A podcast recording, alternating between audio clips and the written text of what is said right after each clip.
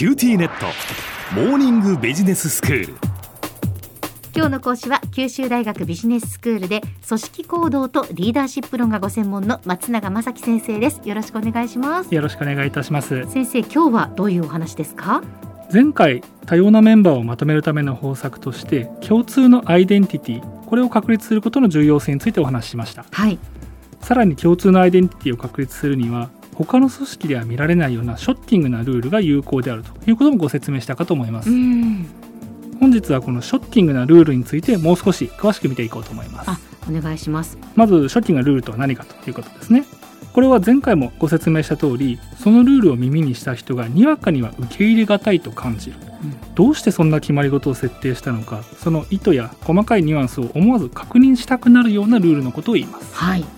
前回例として挙げたのはハイチの独立革命軍。これを率いたトゥーサン・ルーベンチュールが設定をした革命軍に所属をする者は決して愛人を持ってはならない。という規律でした、うん、まあこれだけ聞くとね え？って思いますよね。まあ、当時の感覚からすると本当そうなんですよね、はい。ハイチ革命が起こったのは西暦1790年から1800年頃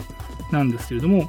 当時軍人は故郷に妻子を残してで遠征に出るとその遠征先で別の女性と性的関係を持つというのが半ば当然視されてました。うん。しかしそれに対してハイチ独立という大義のもとに行動する我々が一方では一生共に添い遂げると神の前で誓ったはずの妻を裏切って不義を働くというのは辻褄が合わないとルーベンチュールは説いたわけです。はいこのルールによってハイチ独立軍の中には我々のように自分を厳しく律し正義のために身も心も捧げている者は世界中どこにもいないという強烈な仲間意識が芽生えます、その結果敵軍から裏切りの誘いをかけられてもそんなものは堕落した悪魔の誘いだということでですね離反する者はほとんどおらず独立軍は圧倒的な勢いでハイチを制圧して歴史上唯一奴隷による独立革命を成功させたというふうに言われています。はい。同じようにショッキングなルールによって強烈なアイデンティティを確立している事例これ現代の企業にも数多く見られます。うんうん。例えばアマゾン創業者のゼフ・ベゾフスが打ち出した事例として会議の際にはパワーポイントの使用を禁止しますというルールがあります。これは本当にびっくりしますけどなんか今ねむしろもうパワーポイントでまとめなさいよっていうような風潮の中パワーポイント使わないってしかもアマゾンがってびっくりですよね。ですよね。多くの方にとってはショッキングなんじゃないかなというふうに思います、はいただベゾス氏曰くですねパワーポイントで綺麗なビジュアルを使ってまとめられたスライドを、まあ、次々めくりながらアニメーションも使って説明をされると。すると見た目の印象に影響を受けてしまってプレゼンテーションがうまくて話が上手な人そういった方の企画ばかりが通りやすくなってしまう。しかし Amazon ではそんな見た目の派手さとか印象ではなくてしっかりしたロジックに基づいているかを重視するんだと。非常にあの論理的な思考性が強い組織だし、まあ、ベゾス氏はその、まあ、ゴンゲのような人だと。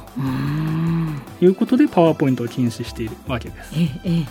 じゃあ会議でどうするのかというと一つ一つの議題について内容をすべて言葉と数字で説明をした1ページのワード資料。これが用意されます。はい。で会議の冒頭の15分間出席者はみんな黙ってですねそれに目を通し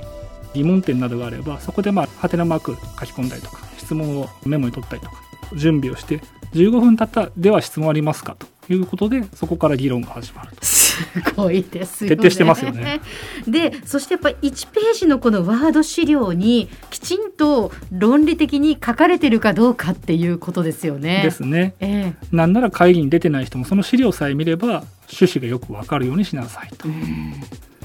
でもう一つですねルールじゃないんですけども同じくショッキングなメッセージというものによって自社のアイデンティティを強く打ち出した事例としてアウトドア用品の大手のパタゴニアこれが2011年に打ち出したキャンペーンというのもあります。ほブラックフライデーというですねアメリカでは年間最大のセール期間がううん。あります、はいはい。ここで自社の売れ筋商品であるジャケットの写真を使ってですねこれを買わないでください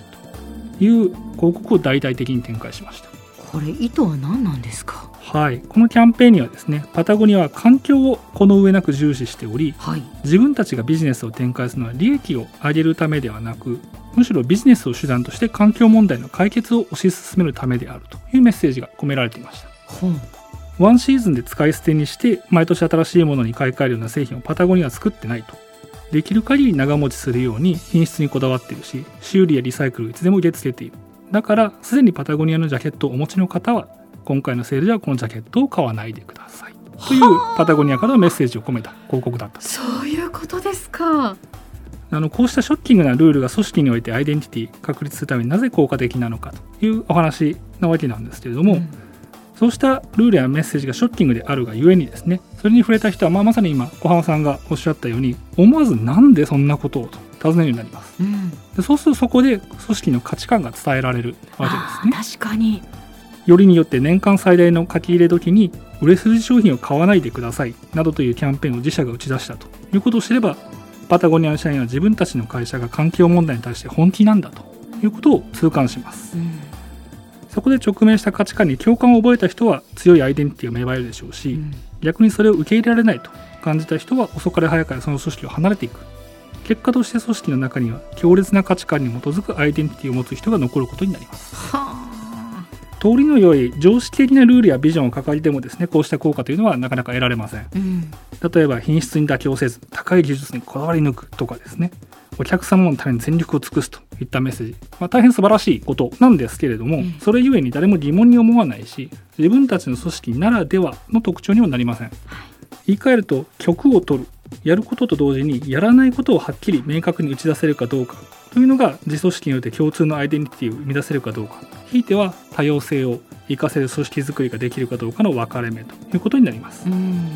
この多様性を生かすためには曲を取って明確な価値観を打ち出すことが効果的であるという点はそこだけ聞くとなんか矛盾しているようにも捉えられるかもしれません、けれども、まあ、微妙でありかつ重要なポイントとなりますので次回また改めてお話していければというふうに思います、はい、では先生今日のまとめをお願いします多様性を生かすには共通の基盤となるアイデンティティを確立することが重要であり共通のアイデンティティを確立するためには明確な価値観に紐付けられたショッキングなルールを定めることが効果的です。例えばロジックを重んじるのであればロジカルでなければそもそも会議ができないような環境を重視するのであれば目の前の売り上げすらも自ら放棄するようなショッキングなルールを定めることで成功を収めた事例は多々存在します。そうすることでルールの裏にある価値観に関するコミュニケーションが社内で自然と行われるようになりそこに共感を覚えたメンバーの存在感が高まっていきます。今日の講師は九州大学ビジネススクールで組織行動とリーダーシップ論がご専門の松永正樹先生でした。どうもありがとうございました。ありがとうございました